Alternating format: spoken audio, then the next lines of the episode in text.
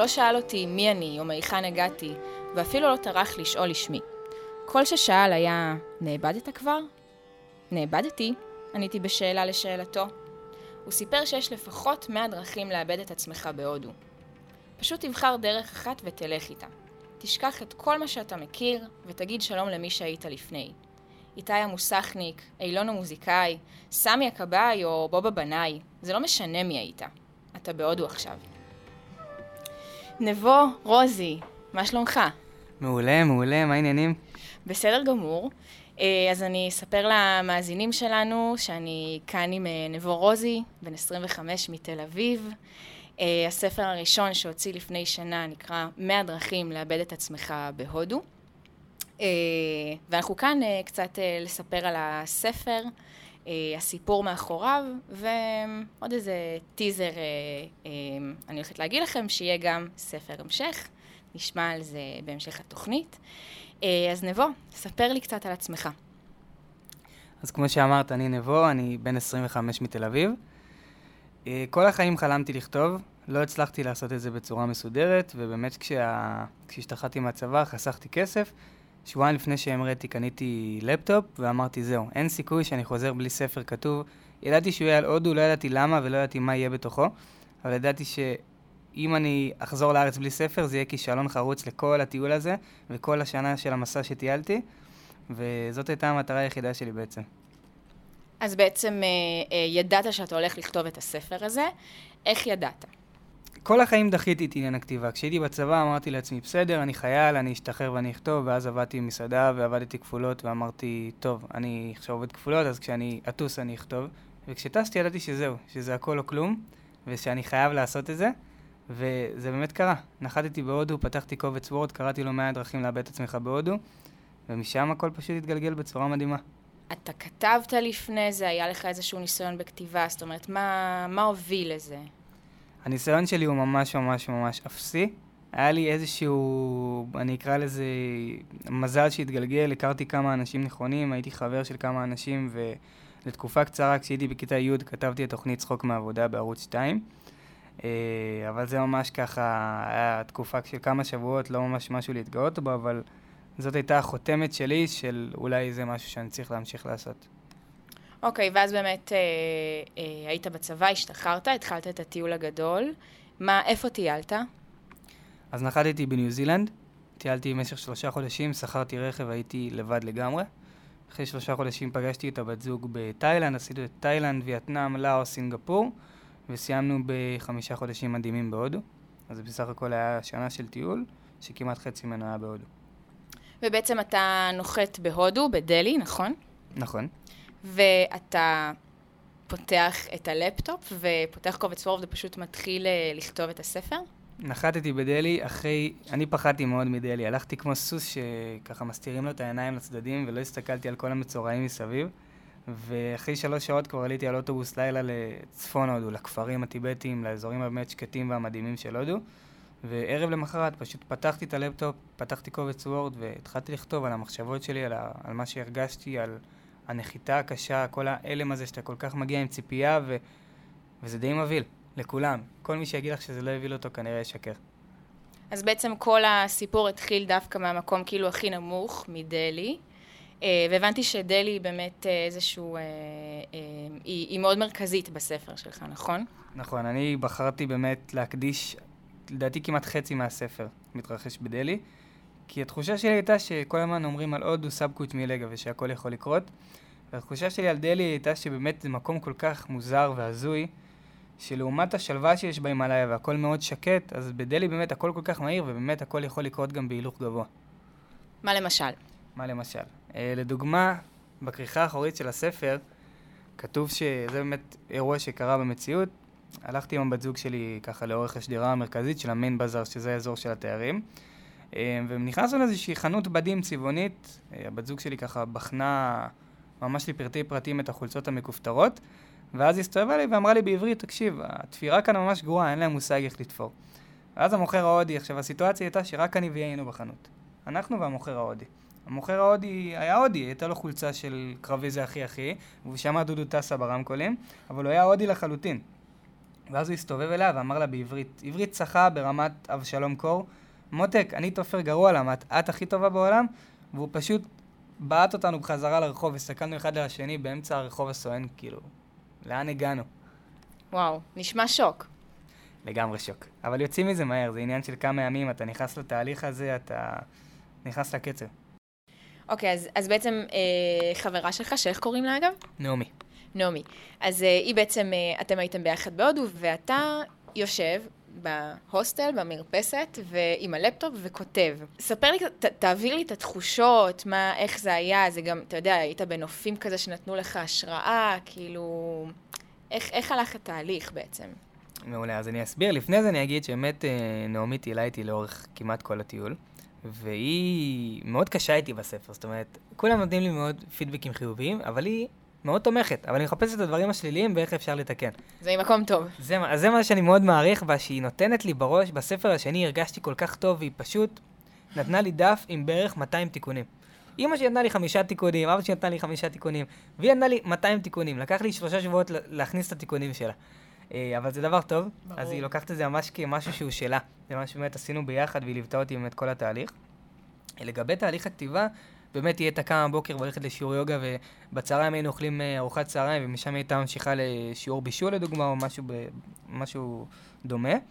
ואני הייתי מהבוקר עד הערב, יושב על המרפסת, מזמין לי איזה כוס קפה או כוס צ'אי, יש בהודו משהו שנקרא room service, את יושבת על המרפסת, המסעדה היא בקומה הראשונה, ואת צועקת לו מהמרפסת, באיי ג'י, one coffee, one pizza, והוא מעלה לך את זה. ואת לא משלמת לו, את משלמת לו רק אחרי שאת עושה checkout, זאת אומרת, לא צריכה להתעסק עם כלום. אז זה היה בשביל, בשבילי הסביבה המושלמת, אני לא צריך לקום לאכול, אני צריך לקום לשירותים, אז זה מאחוריי. והייתי יושב במשך חמש עד עשר שעות ביום, באמת, לפעמים הייתי מגיע לעשר שעות. אמ, ומה שקורה זה שכל הזמן יש תחלופה, כל הזמן אנשים היו עוברים סביבי במרפסת, והיו באמת כאילו נותנים לי רעיונות. מי שהולך והוא היה סטלן כזה והיה הולך עם כל הבגדים על הרצפה, או מישהו שהיה הולך לגמרי יחף. זאת אומרת, כתבתי על כל הדברים האלה, על האנשים היחפים, על אנשים עם הבגדים הזרוקים. אז ראיתי באמת הכל חולף לי מול העיניים בזמן התהליך. הייתי כותב לדוגמה ברישיקש, כשעוד הייתי בשכתובים של הספר, רישיקש זאת עיר אה, יחסית במרכז הודו, עיר קדושה של יוגה. ויש שם הרבה הרבה הרבה תנועה, זאת עיר יחסית צפופה, לא כמו דלי, אבל מאוד צפופה. והייתי יושב על המרפסת, משקיף על כל העיר, ומקבל כל כך הרבה רעיונות לדברים, שזה פשוט עשה את העבודה. בארץ הייתי יכול לכתוב את הספר הזה, אבל זה לא היה משדר את אותו דבר. ואני מאוד, מאוד שמח על זה שהצלחתי באמת להעביר את הריחות האלה ואת התחושות האלה של הודו בתוך הספר. אוקיי. Okay. אה, uh, ספר לי קצת, לא, לא דיברנו על, ה, על הסיפור ב, ככה בקווים כלליים. מעולה. אז הסיפור עוקב על אחי בחור ישראלי תל אביבי בן 26, שאת שמו אנחנו לא מזכירים לאורך כל הספר. כל הספר uh, מסופר בגוף ראשון. ובעצם בהחלטה של לילה אחד הוא פוגש בחורה בשם ליה, uh, באיזה בר תל אביבי, והיא מספרת לו שהיא נוסעת להודו. ובהחלטה של ככה לילה אחד הוא אומר שנמאס לו מהחיים המשעממים שלו ומהשגרה ומהעבודה, והוא מחליט לנסוע להודו.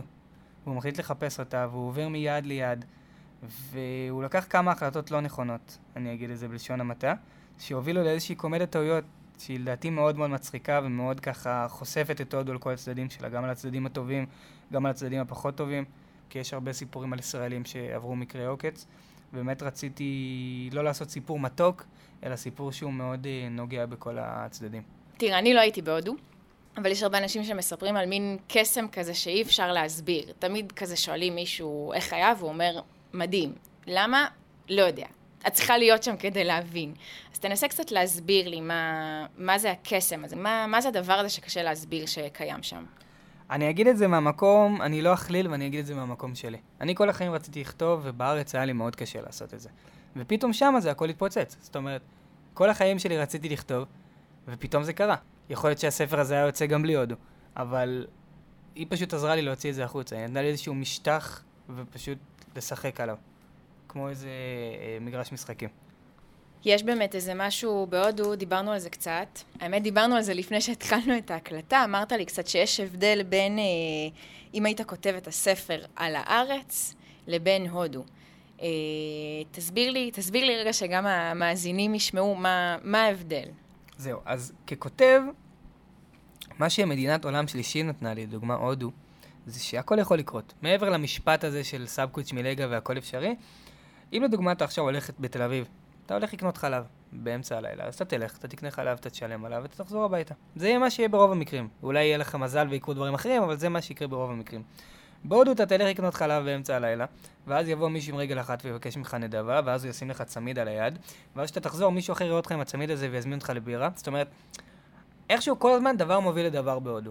וגם האירוע הכי קטן יכול להפוך לאיזשהו, אה, לאיזושהי התגלגלות אירועים מאוד מצחיקה, או מאוד, אה, אני לא אגיד מסוכנת, אבל מאוד אה, שאפשר לכתוב עליה. וככותב זה ממש פתח לי את האפשרות של ללכת לכל מקום שאני רוצה. ומאוד היה לי קשה, הפרקים שכתבתי על הארץ בתחילת הספר, היה לי מאוד קשה ככה לבנות אותם, כי הרגשתי שאני באיזושהי מסגרת בארץ. ופתאום כשכתבתי על הודו הרגשתי שאני יכול לכתוב כל דבר, ושאין מעצורים ובאמת שהכל יכול לקרות. אז זה ככה בגדול על התחושה שלי לכתוב על הארץ.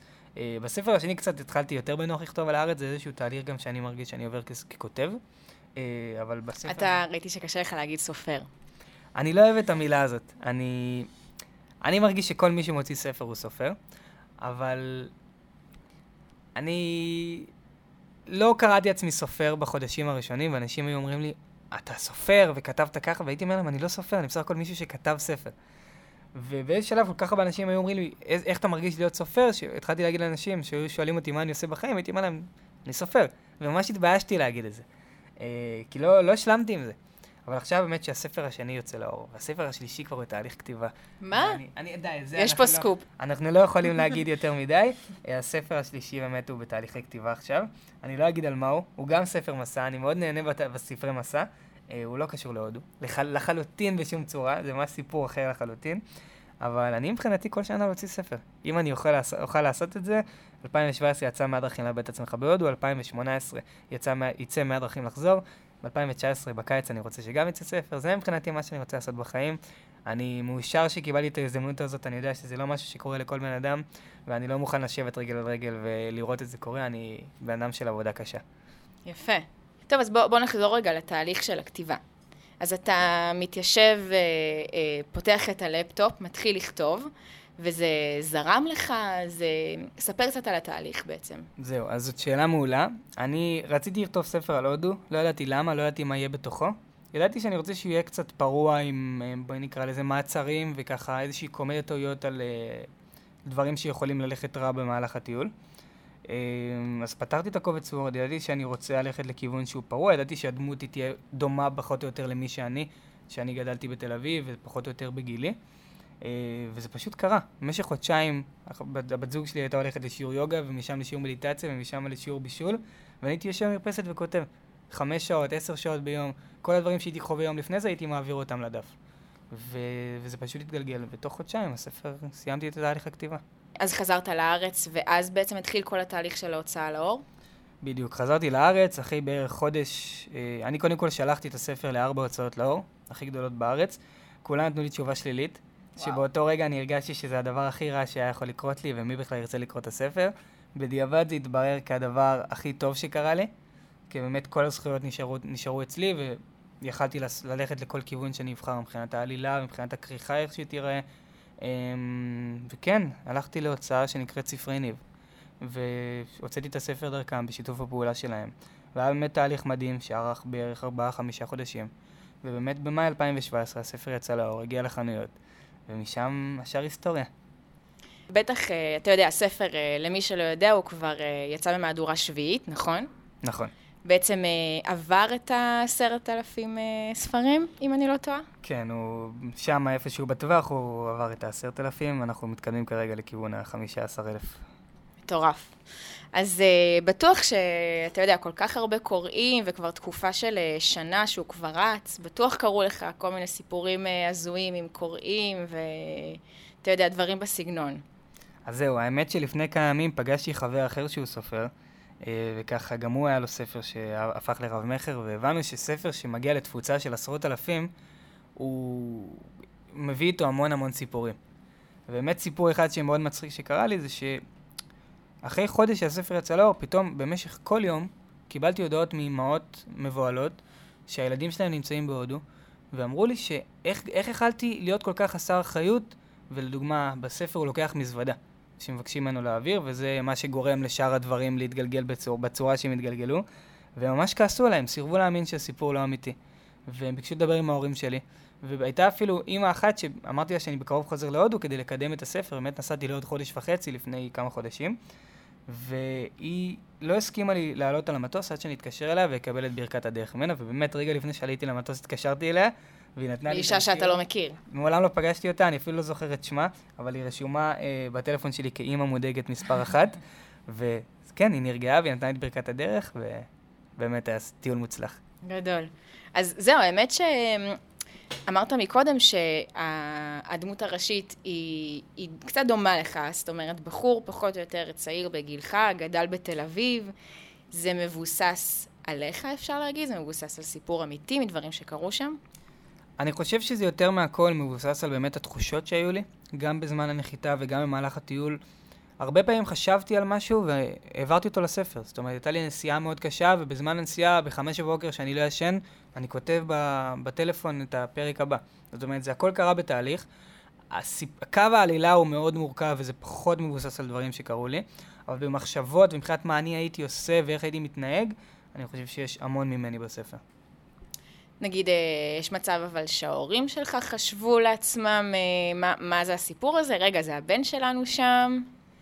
זהו, זאת שאלה מעולה. אני מההתחלה הבנ... אה, הסברתי להם בצורה מאוד פשוטה שאני לא עברתי שום דבר מזה, אבל זה הלך מאוד רחוק. אבא שלי, הוא החליט שזה הפרויקט שלו. והוא הפך להיות הסוכן שלי, והאמרגן שלי, והאיש הדפוס שלי, והוא היה הולך לבתי דפוס, ומתווכח איתם, והולך למפיץ, ומעביר להם ספרים, ומתקשר, ונכנס לחנויות, וזה הגיע למצב ש... מה שקרה זה שאחרי שסיימתי את תהליך הספר הראשון, הוא יצא לאור, אבא שלי אחרי חודש נכנס אליי לחדר ואומר, תקשיב, יש לי רעיון לספר המשך. אמרתי לו, אבא, בחיים אני לא אוציא ספר המשך, אני לא יודע מי יקרא בכלל את הספר הזה, אני סיימתי עם הודו. די. רגע, זה היה לפני... מתי זה היה? זה קרה בערך לפני שנה, אחרי חודש שהספר יצא לאור, בסביבות יוני, והוא נכנס אליי לחדר, אני ראיתי טלוויזיה, והוא אומר לי, תקשיב, אני יודע איך הספר הבא צריך להיראות. מדהים. אה, אמרתי לו, אבא, לא יהיה פה ספר המשך, זה לא יקרה, אני אף אחד לא ירצה לקרוא את הספר הזה, למה שיהיה ספר המשך? ואז הוא התחיל לספר לי את הסיפור של הספר המשך, אה, שאני אגיד בקצרה באמת, היום התחלתי תהליך ההפקה של הספר השני. מזל טוב. תודה רבה, שמו 100 דרכים לחזור, והוא באמת המשך ישיר של הספר הראשון. אני אספר בקצרה, בלי ספוילרים, שבספר הראשון, ככה היה את ההתגלגלות אירועים לצד הפחות טוב, והדמות הראשית איבדה את הקשר עם הבית. והוא הולך ברחובות של דלי, והוא פתאום רואה את אבא שלו, שנסע לחפש אותו. והוא מרגיע אותו, והוא אומר לו שהכל בסדר, והוא בסך הכל עוד כמה ימים יחזור, ושאין לו מה לדאוג. ובתחילת הספר השני הוא חוזר לארץ, נוסע לבית של ההורים שלו, פוגש את אמא שלו, והוא שואל אותה, תגידי, איפה אבא? ואז היא אומרת לו, תקשיב, אבא התאהב בהודו. אבא לא חוזר. נכון לעכשיו, הוא ניתק את הטלפון שלו והוא לא חוזר. וזה בעצם היה הרעיון של אבא שלי. גדול. עכשיו, כשכתבתי את התהליך של הספר השני, בגלל שהדמות הראשית אין לה שם, אז ההורים שלי מתייחסים אליה כאני, אליי, אז אימא שלי מאוד כעסה שכתבתי ספר על אבא שלי. היא לא הסכימה לקרוא את הספר השני. היא אמרה לי, איך יכול להיות? אני עשיתי לך את כל תיקוני העריכה לספר הראשון, ואתה יצאת ממני, איך אתה יכול לכתוב ספר על אבא שלך לפני שאתה כותב ספר עליי? איך זה יכול להיות? אבל בסוף היא, אה, ככה, היא נרגעה שהצלחתי להסביר לה שבסך הכל זה ספר עלילתי, ואין שום קשר להורים. והיא הסכימה לקרוא את הספר, והיא גם די נהנתה ממנו. היא אמרה שלדעתה הוא יותר טוב מהספר הראשון. וואו, אז יש למה לחכות. אבל אפילו אימא שלך לא, לא מאמינה לזה שזה לא... שזה עלילתי. כן, זה קרה לי גם עם uh, אימהות של חברים טובים, הם אמרו להם, איך יכול להיות שהוא עשה דבר כזה? אני מכירה אותו, למה שהוא... ודודות שלי התקשרו. כולם סירבו להאמין, בגלל שזה בגוף ראשון וזה מאוד בשפה יומיומית ובגובה העיניים, אז אנשים סירבו להאמין. אני קיבלתי הודעות מאוד קורסות מאנשים שקראו את הספר, אמרו לי, אז למה בכלל הוצאת את הספר? למה, למה שתוציא ספר? אבל uh, כן, למדתי לחיות גם עם התגובות האלה. אוקיי, okay, אז, אז באמת, אם אנחנו כבר מדברים על uh, תגובות, uh, יצא לך להיתקל בביקורות uh, שליליות? הייתה תגובה אחת, פעם נכנסתי ל... קפץ לי באחת הקבוצות של הודו בפייסבוק, מישהו כתב שזה הספר הכי גרוע שהוא קרא בחיים, ושזה כנראה הספר שמישהו כתב בחמש דקות בשירותים. עכשיו, זה היה בשיא ההצלחה של הספר, זאת אומרת שהוא היה רב-מכר ובחנויות ובערימות גבוהות, והייתי מקבל עשרות פידבקים ביום, ופתאום קראתי את הפידבק הזה, ולא ידעתי איך להגיב, לא ידעתי איך להמשיך איתו בכלל. אבל מה שעשיתי זה פשוט כתבתי פוסט שאמרתי, כל מי שרוצה לקרוא את הספר הכי גרוע שיצא אי פעם, שלחו לי הודעה ואני אעשה לכם מחיר מיוחד, ובאותו יום מכרתי לבד בסביבות המאה עותקים. אז uh, ידעתי להפוך גם את זה לדבר חיובי. מדהים. אבל איך באמת מתמודדים עם זה? זאת אומרת, גם עם, ה... עם הביקורות של הקוראים, וגם זה שארבע הוצאות, שאתה יודע, כאילו נגיד הוצאות שאתה מעריך את מה שהן חושבות, ופתאום הן אומרות לך, לא, זה לא מעניין. לקחתי את זה מאוד קשה בהתחלה, קודם כל לגבי ההוצאות, אה, אבל הבנתי שזה ביזנס, והם כנראה לא ראו את הפוטנציאל הכלכלי של הספר הזה. אה, את, את כסופרת לא מסתכלת על הפוטנציאל הכלכלי, את מסתכלת על האומנות שלך ועל מה שהוצאת, שאת רוצה שזה יגיע לכמה שיותר אנשים. אבל תראי, זה הפסד שלהם. הם פספסו את הספר, אה, הם יצרו איתי אחת ההוצאות ששלחתי, אני לא אגיד את שמם, אבל ההוצאה הכי גדולה בארץ, שאני באמת יצרתי את הקשר ולא הסכימו לקבל את הספר, יצרו איתי קשר כדי שאני אוציא שם את הספר השני. ואמרתי להם בצורה מאוד יפה שאני כרגע ממשיך לבד ואני לא צריך אותם, אז אני מבחינתי זה הניצחון שלי. וואו, לגמרי. מין סגירת מעגל כזאת. אה, קרו דברים הזויים במהלך התהליך, אחרי שהספר התפרסם, כשהוא כבר הגיע לתפוצה רחבה? אז זהו, קרו המון המון דברים במהלך השנה האחרונה.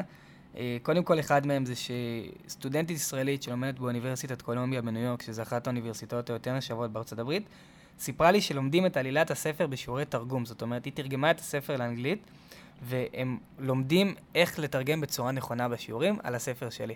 דיברה איתי גם סטודנטית לקרימינולוגיה בבר אילן שעשתה לה עבודת גמר, אבל החלק הכי מעניין לדעתי זה יש כפר דרוזי בצפון בשם כפר סמיע, שאני לא יודע מה קורה שם בכפר הזה, אבל הם קונים ספר, כמה ספרים כל שבוע, זאת אומרת, זה יותר מתל אביב, יותר מהרצליה, קונים ממני הכי הרבה ספרים בכפר סמיע.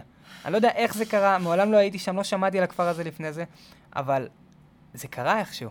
ואני לגמרי נהנה מזה, כי מתאים לי פידבקים טובים, ו... וזה הכי כיף בעולם. גדול. Uh, תגיד, אתה תמיד uh, חלמת ככה להוציא ספר, להיות סופר, זה משהו שככה היה שם מגיל צעיר? אני תמיד רציתי לכתוב, מעולם לא ראיתי את עצמי כסופר, אני התייחסתי לספר הראשון כאולי משהו שיפתח לי דלתות, אבל באמת בתהליך של הספר הבנתי שאני כל כך נהניתי מזה שאף אחד לא נגע לי בתהליך, וזה באמת היה אני, מאה אחוז אני, שפשוט החלטתי לכתוב עוד ספר.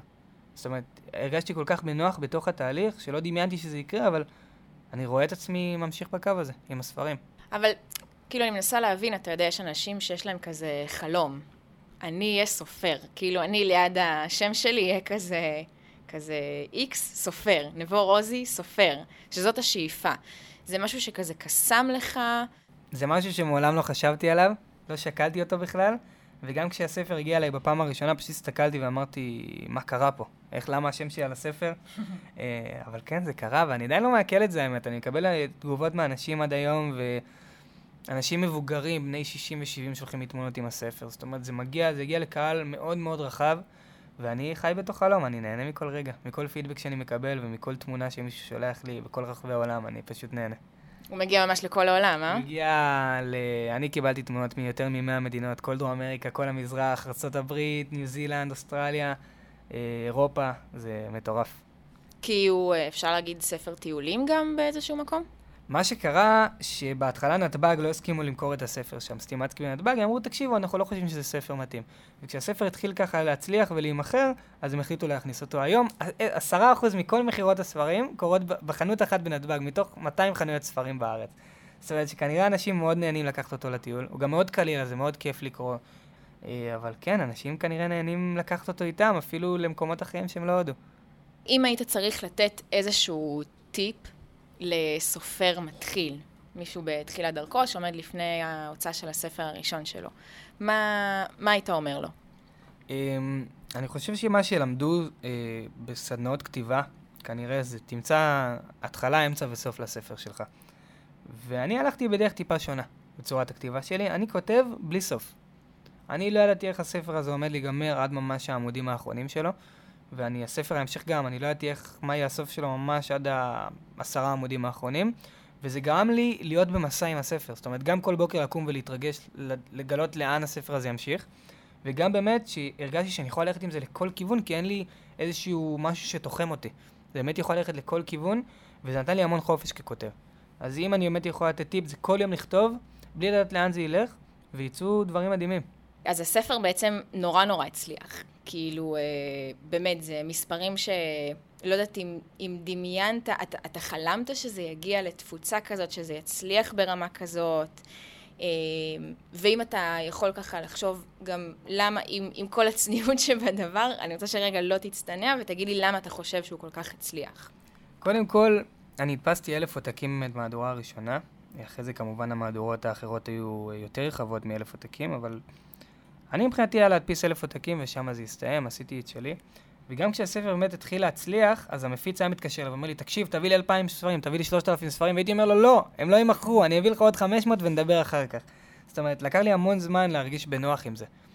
אני חושב שמה שבאמת גרם לספר הזה להגיע לכל כך הרבה אנשים זה שהוא כתוב בגובה העיניים, הוא כתוב כמו הדור שלנו, אמ, מאוד אינסטנט, מאוד אה, קטעים קצרים, זאת אומרת, יש הרבה קפיצות, הוא מאוד קל לגשת אליו, זאת אומרת, זה כמו פוסט בפייסבוק.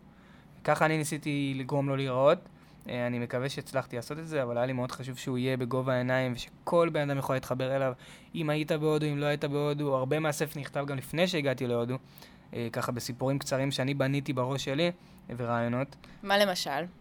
אה, למשל, היה לי סיפור על בועז הנזיר הטיבטי, שזה בחור ישראלי שהחליט לקחת נדר שתיקה, והוא לא מדבר עם אף אחד. ואז אני, והדמות הראשית במהלך הטיול הולכת באחד הכפרים, ונתקלת בבועז והוא בטוח שחטפו אותו. ואז הוא, הוא בונה איזושהי תיאוריה שבועז הוא סוכן מוסד, שהגיע על מנת ש... כנראה שיש איזו התחממות בגזרה של פקיסטן שלא רחוקה, והוא שתלו אותו שם על מנת שהקבינט החליט לשתול אותו שם. אז זה ככה איזשהו רעיון שעלה לי במהלך אה, נסיעה שאני נסעתי עם האוטו הסחור בניו זילנד, ואמרתי, טוב, זה חייב לקרות, זה חייב להיכנס לספר. אז זה סתם ככה דוגמה אחת. אה, היו באמת כמה סיפורים קצרים שכתבתי לפני שהגעתי להודו. בטיול עצמו, או שגם בארץ כתבת קצת לפני? בארץ לא כתבתי שום דבר שנכנס לספר. במהלך הטיול באמת טיילתי חצי שנה לפני שהגעתי להודו, והצלחתי ככה לאסוף כל מיני רעיונות. אה, כל המקומות שהגעתי להם, גם במזרח, אם זה תאילנד ווייטנאם, לא קסמו לי כמו הודו. אה, אז לא היה לי באמת הרבה הרבה השראה שם, אבל כמה סיפורים קצרים, באמת דברים מוזרים שקרו לנו, אז אה, כן נכנסו. אוקיי. Okay. Um, לספר קוראים 100 דרכים לאבד את עצמך בהודו. מה, מה הקטע עם השם של הספר? מה, איזה 100 דרכים? למה לאבד? מה, מה העניין? אה, אוקיי, זו שאלה מעולה. היו באמת הרבה אנשים שחשבו שזה מדריך של האגודה למלחמה בסמים, על איך לא לאבד את עצמך, או איך לא לאבד את עצמך עם סמים קשים בהודו, בואי נגיד. חלק חשבו שמספרתי מ-1 עד 100 את הדרכים הכי מומלצות לאבד את עצמך בהודו, שזה ספר טיולים. ומי שהבין שזה באמת ספר עלילתי, אז הסברתי לו שנתקלתי במש... במשפט אה, בודהיסטי עתיק שאומר, כולנו מכירים הרי את הבן דוד או החבר שמצא את עצמו בהודו. זה ביטוי מאוד ידוע בישראל. אבל יש משפט שאומר שעל מנת למצוא את עצמך, אתה צריך קודם כל לאבד את עצמך, להיות פתוח לתשובות האלה. אמ, אז זה ככה מה שעומד על קצה, על קצה המזלג מאחורי השם. אני כן אגיד שקצת גנבתי מפול סיימון, המוזיקאי, יש לו שיר שנקרא אה, 50 ways to live your lover, שזה 50 דרכים ל- לעזוב את אהובתך. אז ככה, הוא גם אומר, יש לפחות 50 דרכים, והקטע שאת קראת זה באמת, uh, הוא סיפר שיש לפחות 100 דרכים לאבד את עצמך בהודו, אז גם נש... לקחתי את הלפחות. Uh, אני מקווה שהוא לא יכעס עליי, נתתי לו קרדיט בספר השני, אמרתי, זה מה שלא עשיתי בראשון, אבל אני מודה לפועל סיימון ש... שגנבתי ממנו את, uh, את הרעיון. Uh, אני מקווה שהוא לא כעס על זה. פתאום משהו שאני חושבת עליו, כשסיפרת מקודם על ה... תיארת את התמונה הזאת שאתה יושב בהוסטל, ככה עשר שעות ביום, ואנשים עוברים סביבך, ואתה כתבת חודשיים בעצם את הספר, נכון? נכון. לא, לא הרגשת שאתה קצת מפספס אולי מהטיול אפילו, שאתה פשוט יושב וכותב במקום לחוות את הודו, וגם, אתה יודע, הסיפורים הגיעו מאנשים שסביבך, אבל כאילו פחות טיילת ואספת את החוויות בעצמך, תקן אותי אם אני טועה. אז כאילו מאיפה זה הגיע? קודם כל זאת שאלה ששואלים אותי הרבה. אה, אני קודם כל אגיד שהתהליך, תהליך הכתיבה לקח לי חודשיים, תהליך העריכה לקח לי בערך חצי שנה. ואז מה שקרה זה שסיימתי תהליך הכתיבה, ואמרתי לעצמי, אני עושה חודשיים, אה, אני עושה שבוע שלם עכשיו, שאני לא נוגע בספר ואני לא חושב על הספר, ואני עכשיו תרמילאי בהודו. ופתאום היה לי מה זה משעמם, כי היה לי ממש שגרה כמו עבודה. נקרא לזה שאת עובדת, עובדת, עובדת, עובדת, ואז יש לך יום חופש וממש משעמם לך, אז הייתי כל כך בתוך זה, שבמשך שבוע אכלתי מלא, וטיילתי מלא, היה ממש כיף, אבל פתאום לא מצאתי את עצמי. ודרך אגב, בפעם השנייה שנסעתי, נסעתי להודו עוד פעם, אה, בקיץ האחרון, אה, לחודש וחצי. המטרה הייתה, נסעתי עם מזוודה של 40 ספרים, לחלק לעותקים בחינם. מעולם המטרה שלי הייתה להתפרנס מהספר. וגם כשהוא הצליח, תמיד חילקתי עותקים בחינם למי שיכלתי. אה, אז באמת נסעתי עם מזוודה של 40 ספרים ועם סטיקרים, ובאמת חילקתי ספרים לכל מי שרצה.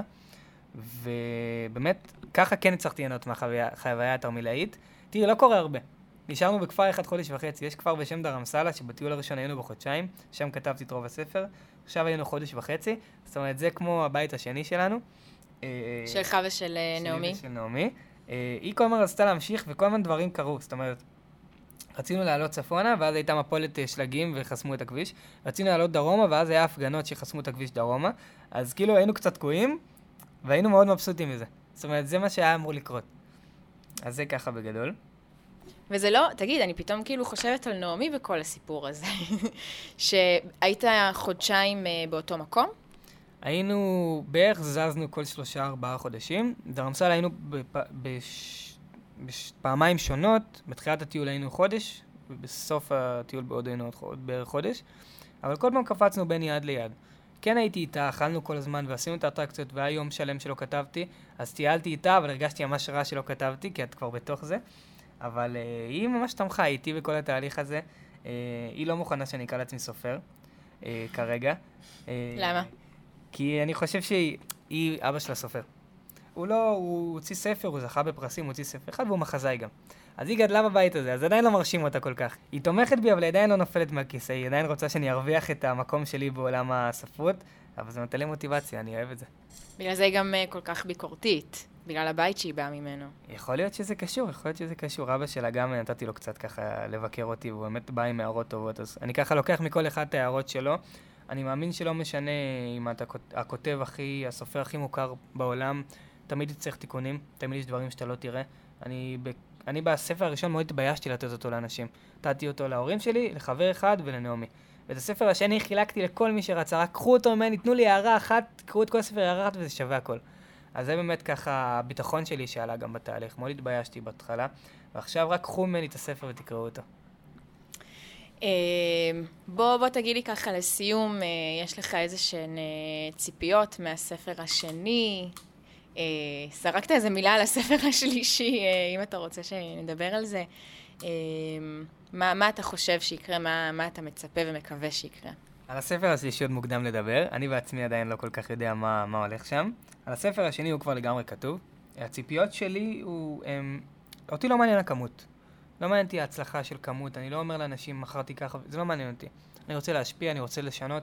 אני קיבלתי הודעות מאנשים שהתחילו ללמוד בקנדה בזכות הספר. זאת אומרת, מי שקרא את הספר החליטה שהיא נוסעת לאן שיצא, נכנסה לאתר, והמקום הראשון שקפץ לה זה קנדה, היא עכשיו סטודנטית בקנדה. מישהו אחר שקרא את הספר ושבוע אחרי זה קנה כרטיס דרום אמריקה, קיבלתי עשרות הודעות כאלה. וזה מבחינתי שווה הכל. לא מעניין אותי כסף ולא מעניין אותי כמות עותקים, זה כל מה שאני רוצה לעשות. אם הספר השני יצליח לעשות את אותו דבר, עשיתי את שלי. מדהים. טוב, נבוא רוזי, המון המון תודה. תודה רבה. יאללה ביי.